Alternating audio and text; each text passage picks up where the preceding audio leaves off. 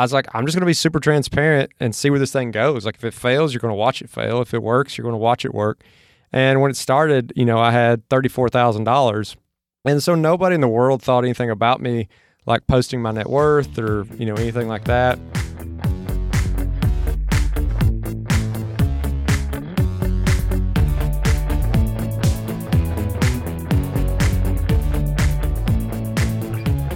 Welcome to the FI Show, where you'll get a behind the scenes look into financial independence. Here's your host, Cody and Justin. Hello, everybody, and welcome back to another episode of the FI Show. Before we get into today's topic, let me check in with my co host, Justin. What is going on, man? Hey, Cody, had a lot going on this last week. A lot of time on the road, too. So I went back home to Mississippi, which is about 11 hours to the part where I live in Mississippi from, or where I grew up in Mississippi from where I'm at now in Austin. Went back to see, you know, see all the family, hang out with folks. But while I was there, I also kind of took my first entrepreneurial flight while I was home. So I took the pizza business kind of live. I did a two night event at uh, this place called an Elks Lodge, my dad's a member of. And the way it was set up, I was selling three different specialty pizzas, and I was giving 15% of the proceeds back to the lodge. Did a Wednesday night and a Friday night. Went into it thinking, like, hey, I'm not going to really advertise for Wednesday maybe I'll do 10. I feel like I could be, I feel like, you know, I could probably handle 10. And then Friday, maybe I'd do 15, like if I really got it figured out. Well, the word got out and people started signing up for Wednesday before I even got there. And I, where I thought, like, okay, I'll make some extra dough in case I do something wrong, shooting for 10, but I'll make some extras. And, anyways, uh, sold out both nights. I, I sold, I made 20 dough balls for Wednesday, 22 for Friday, and I had to turn away a lot of people for Friday actually. So sold 42 pizzas in total, 13 bucks a pop. After including the the food waste that I had, where I made too many toppings, um, and giving the 15% back to the lodge, worked out to 57% profit margins. And uh, they're actually asking, "Hey, how do we get you back down here? What if what if you don't have to give us the 15% and you charge $15 a pizza, which would push it up to 72% profit margins?" So doing all that out of my little Ooni oven and did it all by myself. So uh, it was a pretty fun, you know, foray into seeing what it would be like to actually have something like a food truck. And so I've never wood fired a pizza in my life. I would not trust myself at all. And Brent said the hardest thing was making sure that you put it in for the right amount of time. He's like, 10 seconds too long, it's too burnt. You know, 10 seconds too early, it's just straight dough. Obviously, that's a little bit of an exaggeration, but how did you do, Justin? How would you rate yourself? Do you ruin any? I said it pretty solid. I maybe had like one that got a little overcooked but the guy ate like every bit of it. So I, I'd say I did pretty good. I mean, I just kind of erred on the side of like rotating maybe more often than I necessarily had to. Because as long as I'm rotating it, I'm keeping a close eye on it. And so none of it's going to get away from me. You know, if you leave it in there, the back half, you can't really see it. You can't really see what's going on with the crust until you rotate it. So if you left it in there too long, you could burn it.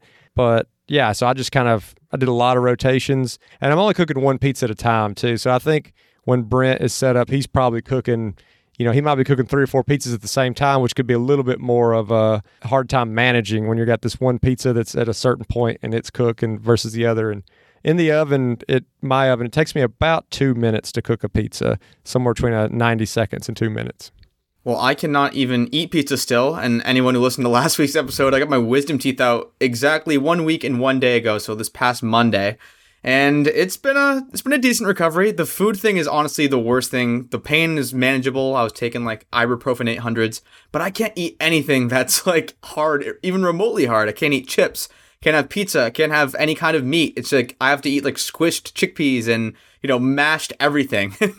it's not the funnest. I'm sure I'll kind of get my get my chewing ability back over the next couple weeks, but that has been fun.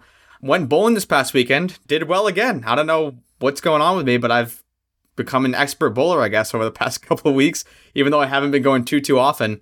On the real estate front, though, this is something that anyone who's investing in real estate and kind of has an interesting living situation might want to take into account.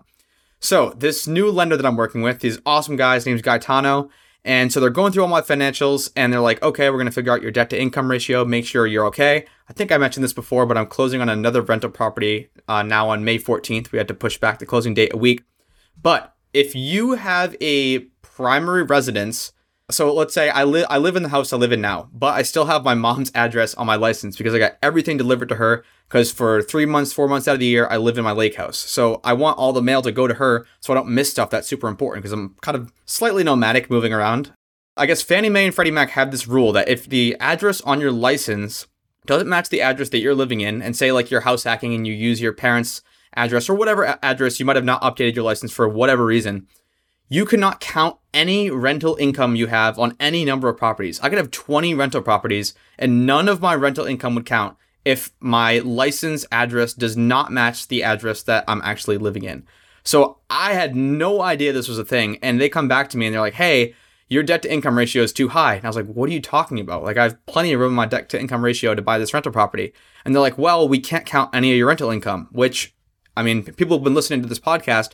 Me and my girlfriend acquired seven doors this past year, and that rental income, that gross rental income, this is obviously before mortgages, any expenses, is $84,000 a year. Like that's a huge chunk of change. And they counted zero of it. So I'm like, holy crap, this sucks. What am I going to do? Ended up having my girlfriend become the co-borrower on the loan. Now we're in the clear, but man, it was, it was not fun. It was a lesson I learned. I had no idea that that rule was in place. It's basically like you can't ha- you have to be paying either rent or paying a mortgage or paying for the house you live in via property taxes or whatever, and it has to match your license. So that was a wake up call. I'll know that for the next one. But anyone out there who's kind of nomadic and you might be still using your parents or some other address that you don't actually live at as your main mailing address, just be wary because the real estate companies, the real estate lenders do not like that. One of those lessons you just can't learn till you get in there and do it. I mean, you, they're never going to cover every single little gotcha in a book or a podcast. So just yeah. gotta get out there and do it. We've had so many guests on, and I don't think. I mean, when would that ever come up? Like, unless yeah. you're in a weird scenario like I am. Maybe like someone like Eric, Nomad on Fire. I don't know where he gets his mail sent to. But if he applied to buy a house, or anyone else who's kind of traveling around a lot, maybe the same situation would happen to them. Even if they had, like I said, they could have 20 rental properties that make like 500k a year, and it counts as zero in the eyes of Fannie Mae and Freddie Mac. It's crazy you wouldn't even want to get started with the uh, addresses I've had on licenses. It's like with moving around the military and different states of residence and everything else. I mean, there's uh, actually a, a, random church address is on my uh, license right now for the state of Colorado. Uh, so, well, I know even when we were setting up our newest bank account, you didn't have any like proof that you were living in the location you're living in. well, I mean, like, who gets mail anymore? You know, like, what do you need mail for? I don't like. I mean, yeah, what am I going to show my Amazon receipts? You know, like, I don't. so we talked about numbers a little bit. You were sharing profit margins. I was sharing some of my rental income, and one of the themes that we were going to talk about today, we had Anthony on three weeks ago. We had J. Money on two weeks ago. Eric on last week. Is kind of transparency slash authenticity. Like, why is that important or is that important? How does that help you kind of build trust, build an audience? And I know, Justin, you are super granular sharing your income, sharing your expenses down to the penny on all your spending reports. Could you talk about maybe why you chose to go that route and has it helped you? Has it hurt you? We'll be right back after a quick moment from our sponsor. Over the past year, small businesses have shown an incredible ability to adapt, innovate, and survive. And one of the best ways to do this to make your business recession proof is to hire the right people. LinkedIn Jobs does that for free. I just recently hired someone for my Etsy business and for Pinterest as well, and having a platform like LinkedIn Jobs where you can see people's experience, you can see if they're a good match, LinkedIn Jobs will actually show you the best matches for you, just makes it so much easier for that hire. Plus, no matter what your job listing is, you can get it out to 740 million professionals with targeted screening questions to make sure you have the right candidates in mind. Then, with the simple filtering tool, you can easily review, rate, and hone in your top candidates. LinkedIn Jobs can help you hire the right person for your role, and your first job post is completely free. Just visit linkedin.com slash show. Again, that's linkedin.com slash show to post your first job for free. Terms and conditions apply. Yeah, I mean, like, well, first of all, as far as like, has it helped me or has it hurt me growing an audience, things like that, I'll be the first one to say I've never been just like the most professional blogger. Like I don't I don't blog on like a regular schedule. I don't know a thing in the world about SEO. Like uh, I'm just not that great of a, of a blogger as far as making it, you know, like a money making thing or driving a ton of traffic. But the reason why I did it is because when I started out back on my journey back in like 2015, I saw a lot of people who had already reached financial independence and they were talking about this is what I did, these were my numbers, whatever. But it just felt kind of like hindsight's 2020. Like, how did you know it was going to work? Like, it's obvious, it's easy to say that it worked after it already did. And so I was like, I'm just going to be super transparent and see where this thing goes. Like, if it fails, you're going to watch it fail. If it works, you're going to watch it work. And when it started, you know, I had $34,000. And so nobody in the world thought anything about me like posting my net worth or, you know, anything like that. I will say, like, now at the point where I'm at, I always have this fear that people are going to see it and think that it's boastful or like I'm trying to throw it in their face. But I've been doing this since I had $34,000. Like no one in the world was like, okay, cool, you got $34,000. Who cares, you know? But I've been doing it the whole time. And so I just, I wanted it for me as much as anyone else to be able to look and say, this is exactly what it took. This is exactly how it worked. This is exactly what the investments returned. Like I just love the data. And I'm hoping that other people can see it and it can give them a little hope. Maybe, you know, they can find the point in their journey that matches a certain point with mine and then go from there and follow along with it. And I mean, you know, everybody's journey is different, but I just hope that it would inspire more people to say, like, okay, here's somebody who's on the journey, not just somebody who happened to have already succeeded with it. So that that's the reason I do it. I just didn't want it to feel like something unattainable or something that somebody's just kind of making up. Like I want it to be very clear that this is actually happening and you're getting to watch it kind of live. Yeah, I think that's so important. And I'm not as granular as you, honestly, because I'm lazy and don't want to track every penny of my spending. I've kind of got, I forget who was talking about it, but I kind of got the mindset now. Like I did budgeting for a little bit at the start, but once you kind of understand what you should spend money on, what you shouldn't spend money on, it's almost automatic. Like you don't have to track it unless you're a spreadsheet nerd like a lot of us and, and you want to do it and post it, which is super cool. But it's just like there's so much non or un or d authenticity, I don't know the right word, out there. It's like you go on Instagram, it's like make $25,000 from drop shipping or, you know, I this is my seven layer strategy for marketing where you can make a million dollars this year. And there's no proof behind that. Like no one's showing their sales numbers. No one actually has the proof behind the pudding. But when you actually show numbers like you did or like J. Money did, I think he started at like $40,000 or something and tracked all the way to up over a million. When you can follow someone's journey and see that that's possible, I think that just that builds a connection because people are like, okay, this is a real dude he's at this job, he's making this much money, this is what he's spending on groceries, this is what he's spending on housing, apartment. Like, hey, maybe I could do that. So, yeah, I think that's super important in terms of letting people understand that financial independence is important because I still have friends, and I think that's a reason why I try to share as much as I can. I still have friends that are like, that's impossible. Know, you can't retire before 30, or, you know, you'll never have enough money to live on for the rest of your life. And it's like, no, like, here are the numbers right here. This is what I make, this is what I spend, and this is how I can either use the 4% rule or real estate or small business. This is how I'm going to support my lifestyle or support the cost of living for the rest of my life. And you know, some people still don't get it after all that, but the, that's the most you can do. Just lead by example, show them as much concrete evidence as you possibly can, show them exactly how you're doing it, and hopefully people follow suit.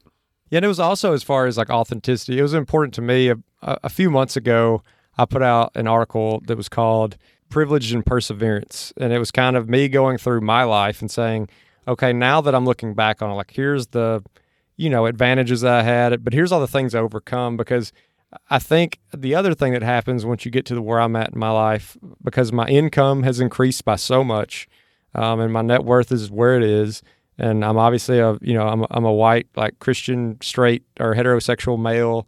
Like I am what people look at and say like, oh, well, you're just like one of these like FI guys who was an engineer that makes a tons of money, and you've had you've had to overcome nothing.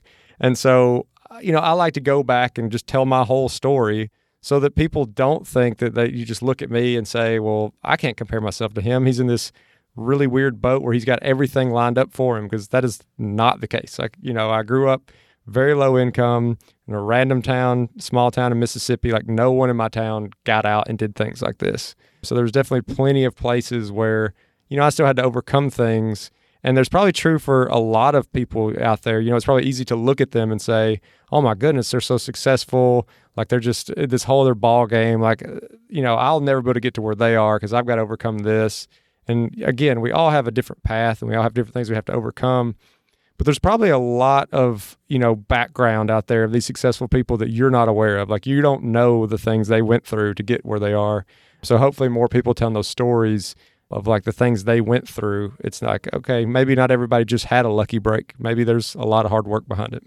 Yeah, it's kind of the same thing not as much on the saving and investing front, but a lot of my friends will ask me because I do have the entrepreneurial bug. I love starting businesses. They'd be like, dude, how do you have like businesses that are successful? It's like, well, if you kind of scroll back in Cody's life. Like I had so many failed businesses. I learned so many hard lessons, but if you don't share those, I try to share those every time I'm on someone else's podcast. People are asking about the things I'm doing. Like if you don't share those stories, then it just seems so much less real. And like I just said, there's so much BS on every single social media platform. You see all these so-called gurus who are just crushing it and you have no idea if they're actually crushing it. Maybe they're leasing that Lamborghini. Maybe they're in their friend's apartment taking that Instagram video. Like whatever the thing might be, I really think just having that authenticity back up whatever you're doing, whether it's saving, investing, starting a small business, investing in real estate, like whatever it is, you really, really have to kind of walk the walk and talk the talk.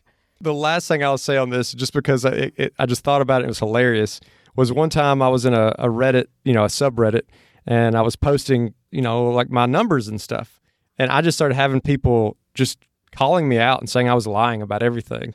they're like, "How do you spend like a dollar seventeen at Subway?" And I'm like, "I bought some cookies. Like, what are you like? what like? What is it like? Why, why would I lie about that?" It was just kind of weird. And so, it, even no matter how like honest you're trying to be and straightforward and helpful, like there's there's going to be some internet police folks out there who just scream and cry and yell about everything. So, if you have some people who hear your story and take it the wrong way, like, I mean, it is what it is. People are going to say, you're throwing it in your face if you show that you have too much money. And then if you don't have enough money, there's people going to yell at you and say, you don't know what you're talking about. You don't even have any money. Like, so you can't win. So just be you, tell your story, and uh, do what you're comfortable with. Yeah. People love playing the victim. I can't do that because blank, instead of figuring out how they actually can do it. Another theme I did want to talk about, and this is this was a rampant theme across all three episodes with Eric from Nomad on Fire, J. Money, and from Anthony ONeal. Work-life balance. Like these guys all figured out how they can actually be happy. Like they love what they're doing. They enjoy the work they're doing. They're still hanging out with family, doing the things they enjoy, having time to do hobbies, all that stuff. Justin, I'd like to hear, and obviously I'll share mine after. What are some of the stuff you do? I mean, you're always doing stuff. Like every single day, you're like, oh, hold on, I can't record it now. I'm kayaking on the river. Or like, hold on, I'm, I'm at this event. Like, you seem to have an awesome work life balance. I'd love to hear kind of how you got to that point and if it was always that way. Yeah, I mean, I think a couple things is A, like as always, is knowing yourself. So, like, some people, when they're thinking about balance, like they need a lot of like downtime, like completely downtime, even if it's personal, like still their personal time being downtime me, like I tend to try to shove as much things into my schedule as humanly possible. Now I try to make sure that a lot of those are for me and not just for work. But you know, it's just setting those boundaries because whether there's there's always work to be done. There will always be work to be done. But, you know, does it have to be done tonight? Setting those boundaries and saying, you know what, no, like I'm not going to take this 6:30 call. It can it can wait till 10 a.m. tomorrow or whatever it is. So I think just I think setting those boundaries planning if if you wait for at least for me like if I wait till the the last second to try to do something for myself like maybe it doesn't work out. But if I plan it you know 2 or 3 weeks in advance and I know like hey I'm guarding this time to do something that I want to do then it will remain protected. And then I think the other thing is you know I think I've talked about it before but we had the guy who wrote this book called Essentialism come in and it's just thinking about what are the things that actually move the needle? Like what are the things that actually matter and what are the things that you're doing just because you feel like people expect you to do it and they're like watching you and it's like that kind of busy work? So understanding what actually matters and then setting those boundaries. And when you do that i would say most people if you're in like a more of a corporate type job like you actually don't need to be working more than 40 hours. I mean if you're in like a manufacturing type job where it's very steady and you have to do this and they tell you to work 50 hours that's obviously different but when it's like you're managing your own schedule and you're trying to get projects through, you know, I think a lot of people they have this 90% solution and then they spend twice as long trying to get it to 100% and that 10% difference didn't actually make a difference. So I think calling good, you know, good enough, good enough and, and walking away from something when it's ready. And again, just setting those boundaries, knowing yourself, garden time, you know, even if it means putting blocks on your calendar, like if you're always find yourself working through lunch because somebody always pops a meeting on your calendar at lunch. Well, just you put a block on your calendar at lunch. That way, no one can take it. You know, so those are some of the things I do. How about you, Cody? I'm kind of curious before I share mine because mine is a little bit different, or kind of completely different, because I'm an entrepreneur, so I don't have like set hours. Um, do you ever like work late, or is it just a strict? I'm done at 5:30, and like whatever is not done, I'll do tomorrow morning. Um, there's some days where like maybe I've got a lot of stuff that I want to do for myself during the day just because that's how it works out. Like maybe I need to go to another business that is only open during business hours. And so therefore I'm not doing my job during the day. Then it doesn't bother me to just, you know, hop on my computer at like seven o'clock and knock something out. If, also, if it's going to make me feel a lot better the next day, like it's going to remove some kind of anxiety, like I'm going to feel more prepared for like a really important meeting with an external customer, then maybe I will. Like I don't have a an absolute rule, but uh, I certainly don't let it become a habit. So it, it's just one of those things I do. If I've kind of robbed several hours from my employer during the day, then I don't care to give them back a little at night. That's completely fair. So I kind of operate a little bit differently. So I'm no foreigner to. I go to the gym every morning, so we'll go to the gym. Usually get back at like 8:30. I'll pop my laptop around 8:45. And some days, I mean, I'll literally work all day and won't stop till 9 or 10 p.m. Now, obviously, that's not every day, but like, there's just, like you said, there's literally always work to do. Like, you can always do something else, especially in entrepreneurship. There's always something you can do to get more customers or figure out your funnel or adjust things on your website. Like, whatever the thing might be, there's literally always work to be done. But then I balance that out with if one of my buddies is like, hey, want to insert activity today at three, I can, you know, just kind of take off and do that thing. So I try to be a yes man, I guess is the best term for it, as much as I possibly can. Like if my friends are going on vacation, I'm in. If they're going to do something fun, I'm in. As long as I can kind of get my work done in those other pockets of time. So I've definitely had 12 plus hour days of work, but I've also had days, especially at the lake house, where I'll work from like, you know, 9 a.m. to noon and then kind of just take the rest of the day off. So that's how I kind of keep work life balance. And also, I did mention this just briefly now, but physical activity is a huge thing for me. Like, I go to the gym every morning with Lauren. We usually have a second workout later after she's done with work. And we always, pretty much, if the weather is permitting, go for a midday walk just so we get outside, get some vitamin D on our body. So I'm not just like literally sitting staring at my screen all day long, which far too many people do. And like you said, Justin, I mean, at my job, I know people who just work through every single lunch back when I was working at the bank. And it's like, go outside, like take a walk, something. You're just gonna you're gonna rot. Your knees are gonna turn to circles or whatever happens to your bones when you sit for 40 years. It's just a bit crazy. But yeah, I mean those are two totally different approaches, but I think we're kind of on, on the same wavelength where you gotta sprinkle in that fun stuff. Like it can't be work all the time. You gotta get the stuff done that you need to get done, but do it as efficiently, as quickly as possible, and then, you know, make you time. Yeah, I think the thing that comes out from both of us, like because we both said it, is the that there's always work to be done. As the older I've gotten, the more I've realized that that there is no such thing as like getting caught up and all of a sudden now things will change. You're going to be busy. You're going to always have work to do. Okay, now what do you do with that? Like, how do you how do you guard off some of that time? Alrighty, well, that's pretty much all I had on my notes for today, Justin. I feel like even though this is a shorter episode, we covered a lot of awesome information. And we were planning on doing a longer type episode last week, but it was painful for me to even record a three minute intro with Justin because my wisdom teeth had literally just came out. And if you guys enjoyed this episode, if you want to check out some of the links we mentioned, if you want to read a quick summary, you can do all that at thefishow.com slash you. That's thefishow.com slash Y-O-U. And as always, if you want to check out our Facebook group page, you can do so at thefishow.com slash community.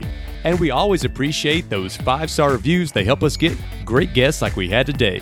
And if you're interested in supporting The Fi Show, you can do so by checking out some of our partners over at the resources page, which can be found at thefishow.com slash resources. And thanks for listening.